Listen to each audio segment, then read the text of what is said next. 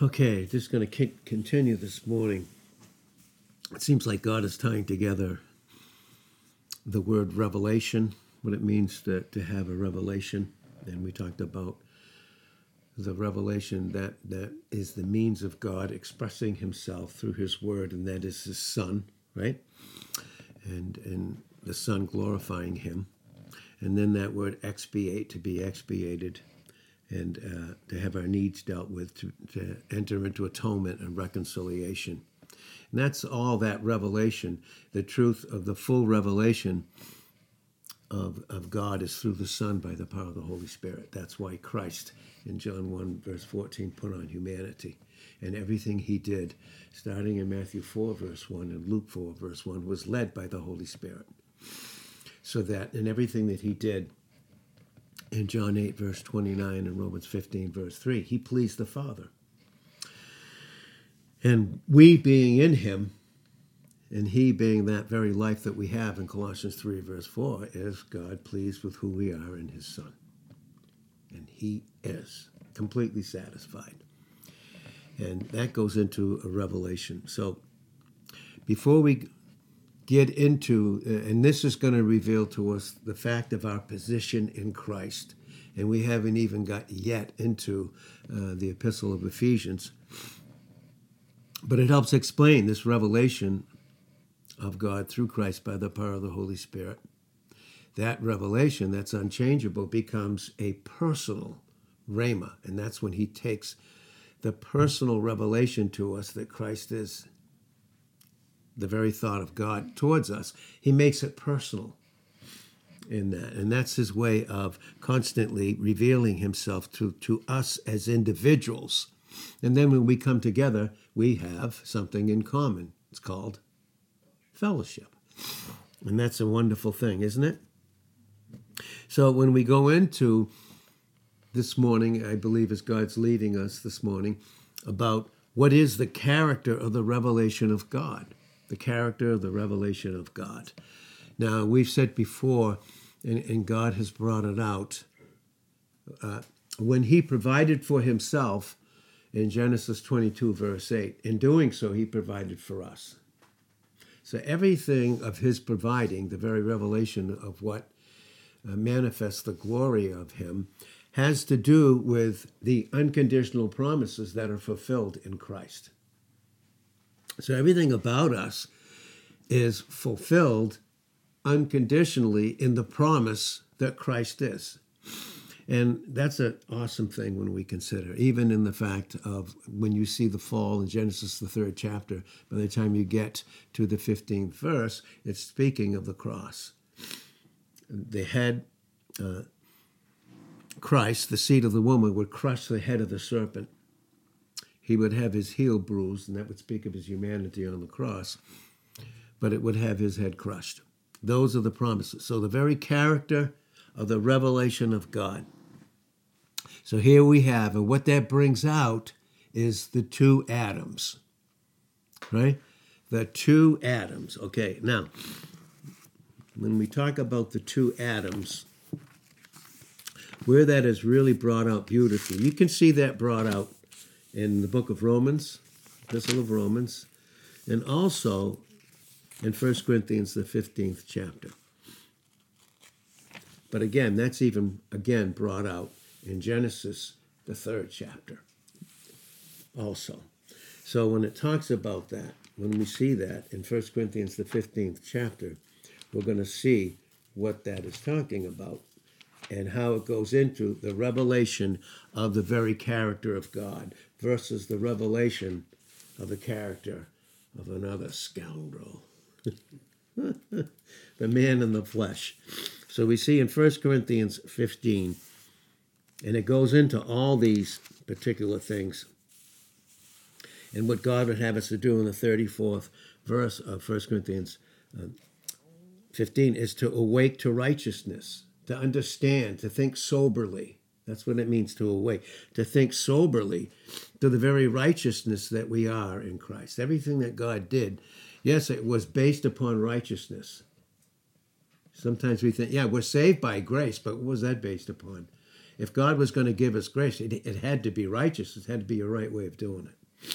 So that's why it says in Psalm 11, verse 7, the righteous Lord loves righteousness. Because that is, in one sense, too, it is an attribute of his very character, his nature, his essence. So it says this again in 1534, 1 Corinthians, a way to, to righteousness. How? By look at verse 33, by not being deceived. Where would the deception come in in terms of the Christian? Where would that be? It wouldn't be in the first man, would it? Yes, it would. It would it would be it wouldn't be in the second man, but it would be in the first. But in verse uh, 33 of 1 Corinthians 15, it says, Be not deceived. Evil communications evil communications. That means companions, right? And we can be a companion of each other in the flesh. Evil communications is companions, corrupt good manners, right? They corrupt good manners. Of course, the only good that we have is God Himself in Exodus 34 and verse 6. So then it says, Awake to righteousness and sin not. For some have not the knowledge of God. Now, that means as a Christian, I can have it declared. I can live in declarative knowledge, but is it experiential? And do I really have it then? Or has it really have does it really have a hold of me in my experience? So awake to righteousness and sin not. For some have not the knowledge of God. I speak this to your shame. Where's the shame located? Is it in the character of God of who we are in Christ? No, there is no shame there. In other words, in Hebrews 2:11, he's not ashamed to call us brethren because he sees us after the life that he is in us. And there's no shame there because he's dealt with it. Where is the shame though? It's in the other character. it's it's in that Adam life that still wants to make an appearance from the dead through the flesh. So awake to righteousness and sin not. Some have not the knowledge of God. That mean, that's experience for us too. If we either we don't have it because we've never been taught, or when it is taught, we don't submit our will to it and don't have it in our experience. So I speak this to your shame. Now, when it talks about shame, remember the beauty of what we have, and to understand shame now in this context, we have to go to 2 Timothy uh, the first chapter. Okay, and this is what it says. And a wonderful thing of what it says, too. In 2 Timothy 1.12, for this cause, for, for the which cause I also suffer these things, nevertheless I am not what? Ashamed. When it's the cause, and who is God's cause? It's Christ when, when it is this cause that I'm suffering for, there's no shame. But in the wrong cause, functioning under the wrong head, is there shame. For I know whom I have believed. That's experience. That's constant experience, right? And am persuaded. Who does the persuading? The flesh life, the Adam life, the first Adam? No. I am persuaded that he is what? able. Who's able? Who has the ability? Christ does in me as I submit to him. He has this ability to what? Keep. 1 Peter 1 5, we are kept by the power of God. 1 Corinthians 1 24, Christ, the power of God and the wisdom of God. And that simply means I wisdom means I don't do the keeping. And wisdom means it's knowing when, where, and how to appropriate and apply experientially even that knowledge that we have in Him. So, what can we do without Him? In John 15, verse 5, nothing. For I know experience whom I've believed, and that becomes the persuasion of His ability to actually keep that which I have committed unto Him against that day. Hold fast put that. Was my thought this morning on, on the, the post there that God still has me posting at times on Facebook. He said, No, not yet. Occasionally, all right. So we'll put it on the other one, won't we? Hold fast that form of sound words, proper image, proper experience, proper uh, position in Christ, which you have heard of me in, look, in faith, absolute dependence, which brings me to love and brings me to my proper position in Christ Jesus. And so when we go back here in 1 Corinthians 15 33, we stop being deceived by evil communications, by evil companions. Be careful who you're with and know why you're with them.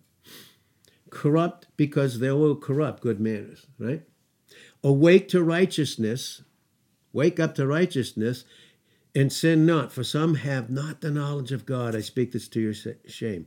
But some man will say, How are the dead raised up, and with which body they come?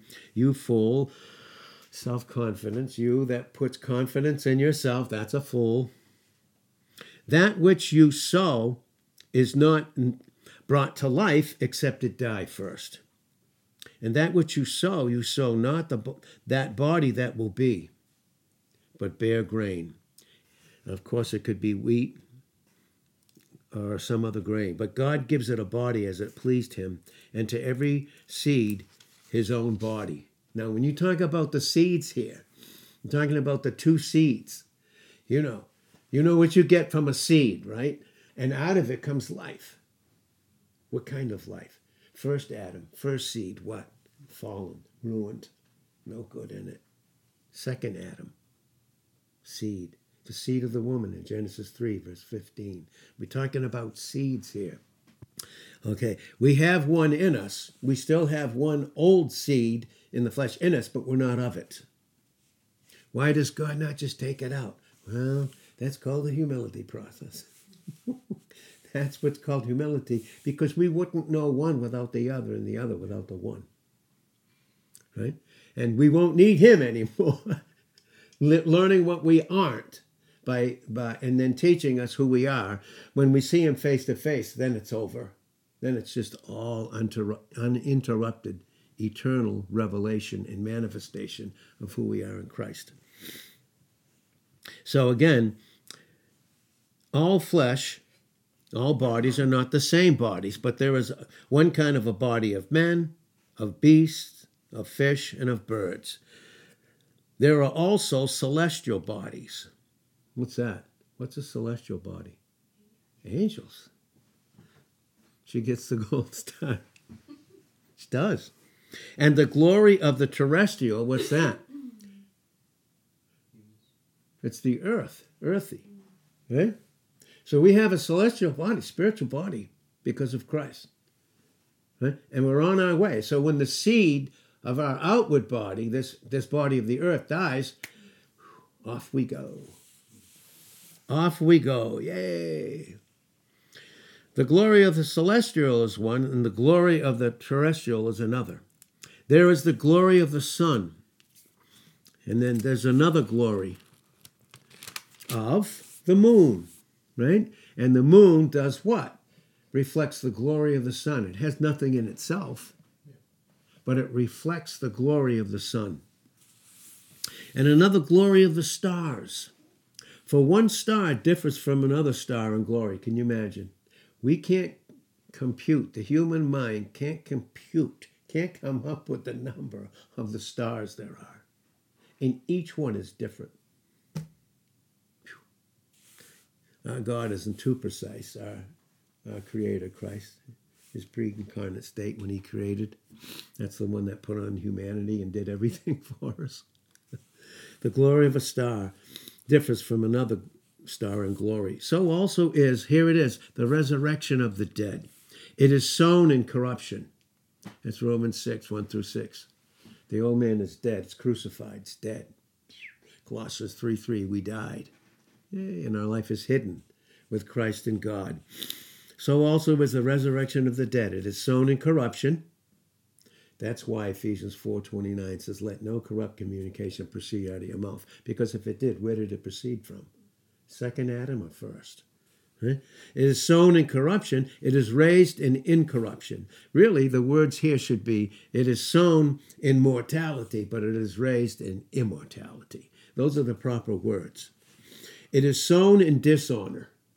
Oh boy, Anything in the flesh is what? Dishonor. Where is all of God's honor, his value located? It's in Christ. Where are we truly located? As far as God sees us, it's in Christ. And so it is sown in dishonor, it is raised in glory. Do we have Christ in us right now? Colossians 1:27 says we do. It is sown in weakness. Are we weak right now? Hebrews 12:1. Yeah, but it's raised in what? Power. Do we have that right now as our life? Yes. Or are we waiting to get it? Do we have resurrection life? Is it that life that Christ is in us above everything? And it is. So again, it is sown a natural body, natural. There's where all the struggles, the problems, the doubts, the fears, the worry, you know. Meanwhile, we have the eternal life in us that settled everything. there is there is a natural body and there's a spiritual body. And so it is written, the first man, Adam, was made a what? Living soul. Everything about him was self-consciousness. Everything about him. The last Adam was made a what? Life-giving spirit. And that's why we need the teaching of the word to separate the flesh that's in us that we're not of in Romans 8 9 through the word that's being taught, and that's the sword that separates in Hebrews 4, verse 12, and that we definitely need. All of us individually, only the individual can take up that sword of the Spirit, but it takes a choice, it takes a submitted will in Ephesians 6, verse 17. Howbeit, that was not first, which is spiritual. Right? Spiritual. Was was Adam created a spiritual being? He was created spirit, soul, and body, but he was functioning in what? Innocence. Was holiness involved? No. there was no test. There wasn't any test. Right? So, before we get into that subject. Howbeit, that was not first, which is spiritual, but that which is what? Natural. He had natural life. And he was blessed. He was blessed. Right? But the minute the first temptation, what happened? Instantly, instantly fell. And he became what? Everything about him became what? Corrupt. That's the flesh in us that we're not of, but we can function in. So howbeit that was that was not first which is spiritual, but that which is natural, and afterward that which is spiritual. The first man is of the earth. Everything about us. All the details in Matthew the sixth chapter. In those 34 verses. Everything. So if I live in the flesh, everything about me has to do with the earth. It's about now. Every every single thing. The first man is of the earth, earthy. Ooh, what does that mean, earthy? Wow. We have to go to the scriptures again. Hope you don't, hope you don't mind, because I don't. No, seriously, I don't mind. I, I, I honestly don't. I need it. So, earthy, what is that supposed to mean? And how would I understand that particular scripture in its context of what God is teaching all of us individually this morning? So, we would have to turn then, as God leads us, to a particular place in James, the third chapter. So, James, the third chapter, says this. In verse, and, so we see in verse 10 out of the same mouth proceeds blessing and cursing. Those two seeds, those two individuals in us, right? Right? My brethren, these things ought not so to be, right? Because we don't know yet, but we're growing. Do we know anything as we ought to? No. But the things that we do know, in that sense, the light and the grace that it brings, do, does that make us, the grace and the light, make us responsible and accountable to receive the love that's that's given us the light about who we are, right? So out of the same mouth proceeds blessings and cursings. My brethren, these things ought not so to be. Does a fountain send forth at the same place, notice the same place, sweet water, who we are in Christ, or bitter, who we are in the flesh? Can the fig tree, my brethren, bear olives, olive berries, either a vine figs, so can no fountain both yield salt water and fresh. What's that describing? Could that be a struggle? Who I am in Christ, who I am in the flesh, and I'm struggling. Right? Who is a wise man, man, and endued with knowledge among you? Let him show out of a good conversation. Conversation reveals my lifestyle. My lifestyle is Christ. A good lifestyle, his works with meekness of wisdom. That means personal works. That doesn't mean I'm doing something to please God, but the individuality of Christ that he accomplished about me, and I receive it, I function in it, and they become mine. They become mine. With meekness, right? And that takes a yoke, right? In Matthew 11, 28 to 30. Learn of me, for I'm meek and, and lowly in heart, right? In mind and emotions, everything about me. With meekness of wisdom, and Christ is our wisdom. But if you have bitter envying, oh God, you're not satisfied where you are. your job, your finances, where you live. If you have, and then you what? If you have bitter envying and strife in your hearts, glory not. And look, lie not against the truth. This wisdom descends not from above, but is what? What's the first thing it says? Earthly. Do we understand earthly here? Right? Do we see that right here? Right? The first man is of the earth, as is the earthy, so are also those that are earthy. That's their experience. That becomes what they believe their life is. Their life becomes details. Their life becomes what they own, their job, their finances. That becomes their life, which is, is Christ our life. Colossians 3, verse 4. Well, earthy. Right? But if you have bitter envying and strife in your hearts, glory not and lie not against the truth. This wisdom descends not from above now, when it says that, that wisdom that is not descending from above, can any of us receive anything except it come from above in John 3, verse 27? No. But in me, he must increase continually to grow experientially in who I am in Christ. But I, the old I, must what? Decrease. And who's that rascal? right? So th- this wisdom descends not from above, but is earthy, sensual. That means, and, and demonic. In other words, living by the senses. My life is what I sense and what I believe I need. Then I go about trying to fulfill it. If it's not fulfilled in the way, the time, and the place that I think it should be, what must I do? there's some change that has to happen. That's Matthew 20, uh, that's Proverbs 24, verse 21. Meddle not with them that are given to change. That means you need to be around believers who function around Christ right, right where they're at. They don't need a change. If they do, that's not fellowship. We need to be careful not judge, but discern, even discern where we're at with each other. Is it good for me to be around this particular believer? Is it a good thing for me to, for that to happen? Is it? Without judging them, but discerning. Is it good? Would it be good for me? Would it be good for them? Is it, does it have to do with God's glory? Is there a blessing involved? So, it's sensual, living by the senses. 2 Corinthians 5 7, we walk by faith, not by the senses, the emotions. In other words, I perceive everything based upon empiricism, how I feel. I determine everything, even the word and what fellowship is and what worship is, based upon what? My emotions? And what kind of emotions and where did I get them from? The thought life, the mind, and the emotion that would the thoughts initiate to the emotions, and the emotions respond to the content of the thinking of the mind that it initiates.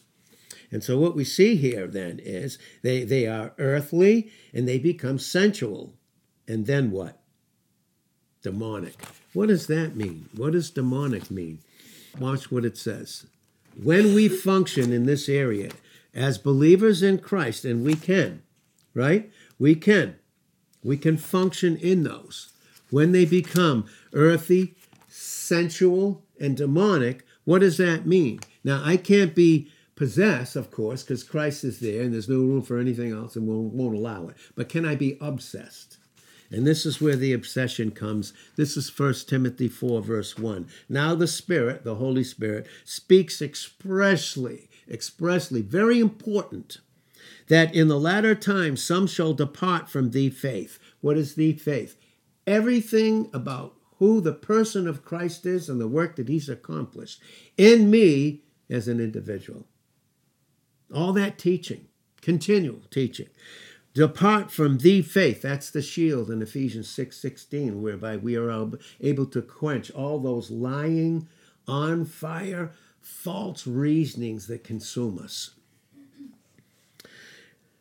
When you depart from the faith, what do you do? You give heed to seducing spirits through the senses, through the emotions. You get seduced, right? You get seduced away from your proper head Stop functioning under the, the first head, Adam, and who's his daddy? Giving heed to seducing spirits, and then all these doctrines of demons they're going to teach you based upon your earthy, sensual emotions through a bad thought life. That's why, again, we need to constantly, when we get together, we need to know what that is like. It, it, no matter what we're doing, doesn't matter. It doesn't matter. We could be doing anything and still be functioning in Christ and, ha- and have joy. Speaking lies in 1 Timothy 4 2, speaking lies in what? Hypocrisy. I don't know, is, that, is, is the flesh not hypocritical? Is it not a pretender? Romans 12, verse 9, let love be without what? Pretending, without being a hypocrite. Dissimulation, the King James says. You know, I don't know about dissimulate, but I do know about being a pretender. I do know. And that's what that word does mean in the English, by the way. It means being a pretender. It's where we get our our English word hypocrite. Let it speaking lies and hypocrisy, having their conscience seared, cauterized with a hot iron. God. I know one thing, I don't want to live like that. And then, and then you even think of the forms that happen because if we don't have the form of proper words, which we saw in 2 Timothy 1, verse 13, we go about what? Having a form of godliness in 2 Timothy 3, 5, but deny the power thereof. The power is Christ. We deny, and all these systems come up. And what do you suppose this one is? In 1 Timothy 4, verse 3, I'll leave it up to your imagination. Forbidding to marry. Hmm. Hmm. Certain individuals in a certain function can't marry. But boy, they sure do a lot of other things in secret. Forbidding to marry and commanding to abstain from meats. Hmm, certain day. Very interesting. Which God has created to be received with thanksgiving of them which believe, have received, and been taught, and experience it through a submitted will, and thus know the truth. They know the truth of who they are. This is all going into a proper revelation. But, you know, that, that revelation that's immutable, unchangeable, what does that go into for us individually as we grow in it? A personal what? Rhema, a personal spoken word that God speaks to us directly. And did you know we can open our Bibles? And when we lack wisdom, we can ask of God. And where do you suppose He's going to point us to? These Bibles. And then if we don't know how to interpret it properly, He will do it skillfully through His grace and truth through a little vessel that, that even that vessel can't even put together themselves apart from Him and do it in a way where we can all function equally. And that's an incredible thing. So, again, here's what it says. Again, howbeit that was not first which is spiritual, but that which is natural, and afterward that which is spiritual. The first man is what? Of the earth. Well, where did God create Adam's body? Genesis 2 7, the dust of the ground.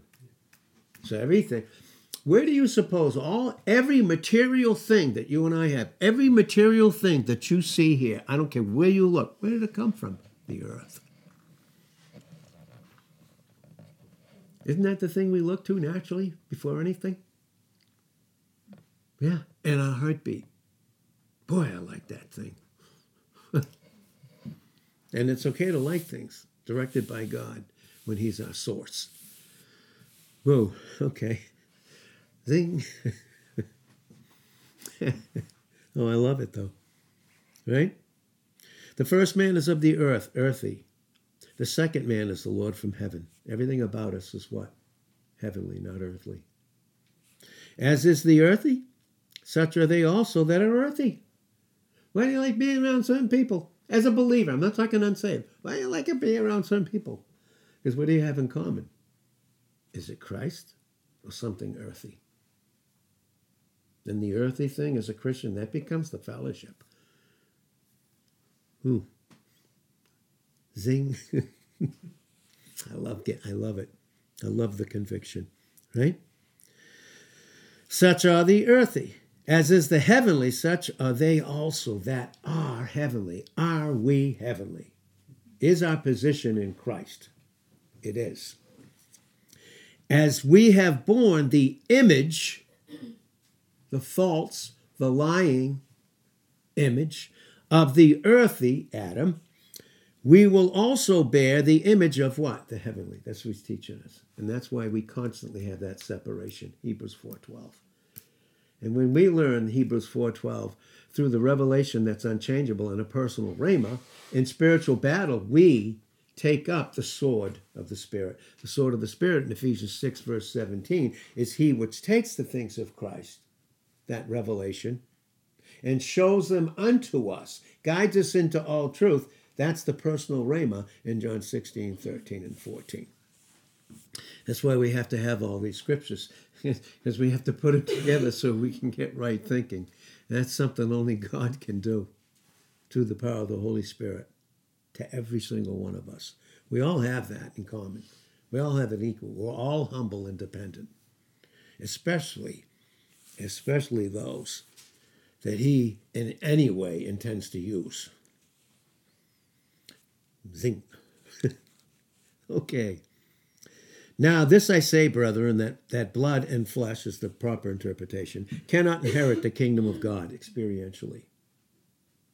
Neither does corruption inherit incorruption. Neither does mortality inherit immortality experientially. But I'm going to show you a mystery. We will not all sleep. Sleep here, all those believers' bodies that are in the grave waiting to be resurrected while they're instantly in the presence of God. That goes into the rapture in 1 Thessalonians 4 13 to 18 and Revelations chapter 4 and verse 1. Behold, I show you a mystery, something uh, that's to be revealed. We will not all sleep. We're not all going to die, but we will all be changed. Yay. In a moment. That's 11, between 11 one hundredths and 11, uh, 11 fourteenths of a second. Blink your eyes. Blink your eyes. And you know what that's saying? We will all be changed. Blink your eyes. 2 Corinthians 5 8. Absent from the body, blink your eyes. Present with the Lord. You know how many miles that is? Light years? You want to talk about the speed of God? Get us from one place to the other. Right? Just amazing. We will all be changed in a moment. What can God do in a moment when we submit to Him? What can He do in a moment? In the twinkling of an eye, at the last trump. For the trumpet will sound, 1 Corinthians 14, 7 to 11. Get into Numbers, the 10th chapter, for the types. The trumpet will sound. What kind of trumpet is it? It's silver. What's it always speaking? Redemption redemption will sound and the dead the dead those those bodies in the grave will be raised what incorruptible immortal and we will all those that didn't be changed for this this immortal this mortal this corruptible must put on incorruption, which is immortality, by the way. And this mortal must put on immortality. So when this corruptible will have put on incorruption, is that experience too? Yeah, that's Ephesians chapter 4, verse 20 to 24. You put off the old. Is that a decision? That have something to do with the will? And you put on the new, proper position, proper experience, proper image. Now you have proper worship. Worship. Oh boy. It's got nothing to do with self, by the way. Self is not involved. Mm-mm. This makes me feel good. Are we to go by our, um, our, feelings, our emotions? No, we walk by faith in 2 Corinthians 5 7, not by sight. Things that are seen are what? Temporal, they're passing away. In 2 Corinthians 4, verse 17 and 18. But the things that are not seen are what? Eternal. And who are we? Products of time or beings of eternity in Christ? So when this this corruptible would have put on incorruption, and this mortal would have put on immortality. Then will be brought to pass the saying, what? What? Death is swallowed up in victory. Scores of scriptures on that. O death, then, where is your sting? O grave, where is your victory? The sting of death is sin. The strength of sin is what? The law. The law of what? The Ten Commandments. All that brings out is in Romans 8 2, the law of the Spirit of life in Christ Jesus has made me free from what? The law of sin and death. That's all legalism. Legalistic teaching ever brought up. The flesh constantly trying to please God. Because after all, God did this for us. The least we can do is this for Him. then you get into all those steps, right? Instead of walking in the steps in 1 Peter 2.21 of the accomplishment of the work of Christ, which goes into Ephesians 2 verse 10, his works that were preordained, that he came and he walked in a way for every single one of us, our personal steps. Because he counted them all in Job 31 verse 4. And the steps of a good man, a grace man, are ordained in Psalm 37 verse 23 of who? The Lord through Christ walking in the right steps. Our life is made up of steps, moments. We need to know when, where, and how, and where to go and what to do. Again, death death is swallowed up in victory. We're more than conquerors. Romans 8:37. Oh death, where is your sting? Oh grave, where is your victory? And that is all brought out. These verses are brought out in constant different places. But the sting of death is sin. The strength of sin is the law. But separated from that, the separation, preaching of the word, experience, flesh in us that we're not of, Romans 8 9. But thanks be to God, which gives us, gives us the victory through our Lord Jesus Christ. Is he constantly giving us that victory? Yes. It's been given to us positionally. How is it going to be worked out? It's going to be worked out experientially. And it's going to be through trials. 1 Peter 1 7, knowing that the trial of your faith, what? Is much more precious than what? Gold that what? Perishes. What do we go after? That gold. Where'd we get the gold? Where's the gold from?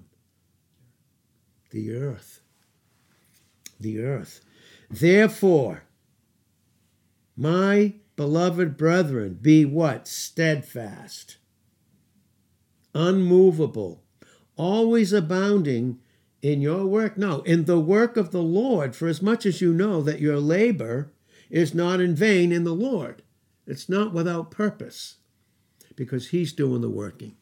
So finally, what we come to here is what we go into this character of the revelation of God. That was through what we are learning, and we're going to continue to learn all of us together, is expiation and what that means the vicarious atonement, right? Vicarious, one who suffers in the place of another. And we get to share not the suffering of what he already dealt with through the failure of sin, but we get to suffer righteously in him because that's part of our call too. That's, again, that's Philippians 1 27 to 29. It's given that's given unto us. In 2 Timothy 2:12, if we suffer with him the right way, we will what? Reign with him. When? Now. How? Experientially. But there's got to be a separation, right? So here we have the revelation, the character of the revelation of God, the two Adams. We have God's government, which is a sovereign government. And what is that government? What does that government do? You know what it does? God takes up poor sinners. What's a poor sinner? Nothing in myself of any value. I look to myself. When I look to myself, what do I get? Discouraged. When I look to others, what do I get? Disappointed. But when I look to Christ, what do I get?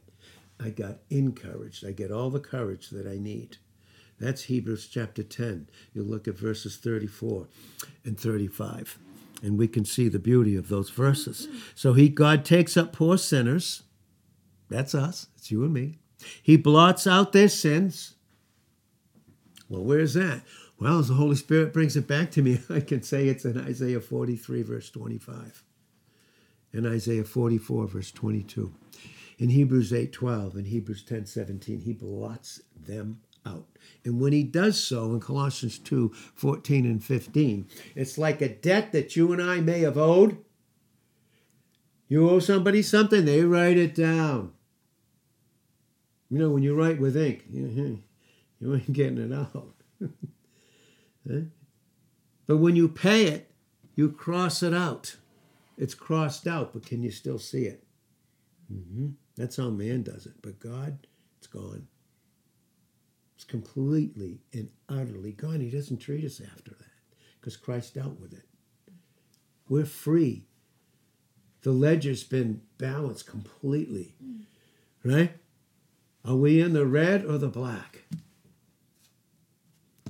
We've got everything in Christ. So he blots out their sins and places them in the same glory as his son. This is the revelation of God. This is expiation. This is finished work. This is what? And then he does what? Does he just leave us that way? No, he in Romans 8 28 and 29, he begins to conform us, to form us in our image. What? The image of his son and who he's made us to be in him in our own individuality. Only God can do that to you as an individual because everything he did was individual. Right? And what does he do? It's affecting, he does all this. It's an effect of what? According to the righteousness of God that we have, based upon the fact that he gave us his son. He is our righteousness in 1 Corinthians 1.30. And, and look, on what? By means of what? By Christ's sacrifice. What can we sacrifice to God? Come on. Tell you what, we bring. And you can see it all through the Old Covenant and all those offerings and all those types. You bring a substitute. And in bringing him and presenting him, who do we present? Truthfully, it's us in him. That's how God sees us. But it's by sacrifice, by which he, God, the Son, has fully glorified God in respect of not only that nature, that sin nature in Romans 6, 1 through 6, but all those sins being dealt with that are blotted out. And let me tell you, do you ever see, hear someone say, Well, I forgive you, but I'm never going to forget it? God, God's not like that. Because you know what that is? That's all. You owed me. You offended me. You get right? Okay, I'm going to cross it out. But whenever I want, I can look beyond that X and still see it. Is that God's forgiveness? Is that how he treats us? Does that have to do with expiation? Is that the revelation of God through Christ? And by Christ. the image, right? Boy, that's not too convicting to me right now. Unbelievable. But what we see here is so incredible. All these truths are fully disclosed to you and I. And all it has to do with is what? Our heavenly glory in Christ. Are we of the earth, earthy, or is all our wisdom heavenly, Christ in heaven, our position in Him? our position in Him. And what a beautiful thing that is. And what does it all have to do with? God furnishes us with the expression of who He is through His Son. And we see that you can see all those principles, all those truths and types, all through the Pentateuch, the first five books of the Bible. In germ, every truth in germ, seed, seed. And you can see, look at the first chapter of Genesis, seeds, right? And the seed of the woman, see seeds, right? All all life has sp- springs out of that seed. All the truths about who we are in Christ is all in seed form, mystery form, though, to a lot in Genesis, but brought out fully by Christ. So you can see how God is tying this together like only He can do. And I'm on the ride with you, and I'm enjoying it. I'm enjoying it and thankful for it. But what did what did it do? They were all established and it's a good thing for our hearts to be established with Hebrews 13 9. Grace. And the grace is the truth about who Christ is, and they can never be separated in first in John 1 verse 14. And so we see that they're established and operative in our minds, in our hearts, which would lead to what? What is it all supposed to lead to? Obedience. Right? And we can obey. Why? Because love has finished it for us. Now we just submit to it. We return his love. Oh, God loves being loved by us individually as he's made us to love him. It's so incredible when you think about it. And and what? To the accomplishment of God's will. Who fulfilled the obedience and the accomplishment of God's will but Christ? And let me tell you, he did it for us individually. That's John 4, verse 34, John 5, 17, and John 19, verse 30. This is intimacy that he desires with us individually. It's intimacy. It's that accomplishment of God's will through the obedience of Christ. Again, that's 2 Corinthians 10, 4 to 6, if you want to get the correlation of obedience. And we can correlate uh, John 14, 21 and 23 with 1 John 5, 1 through 3, obedient things, obedient verses that Christ has, has done and created us. Those are the works that we're to walk in in 2.10 of Ephesians. And so what it does is the Ten Commandments, remember those Ten Commandments in Exodus 23 to 17? Some still preach those like unbelievable. you know, God did this, now we take these and do this for him. But those Ten Commandments, what did they ever do? They don't create duty. Some think so. You you owe God. You you have a duty. Well, I don't know why it says in Romans 13, verse 8, oh, no man nothing but love. How do I express what I don't owe you? In my own personal obedience, the love of God flowing in and through me, right, goes to you and goes right back to Him. It's beauty of fellowship, the beauty of oneness. It doesn't create duty. But the existence of that law is founded on what? It only has to do with the relationships. How do we function in certain relationships? All the law, it says, is contained in this. And Jesus said it in Matthew 22, 37 and 39. Love God and love your neighbors as yourself. Notice the order?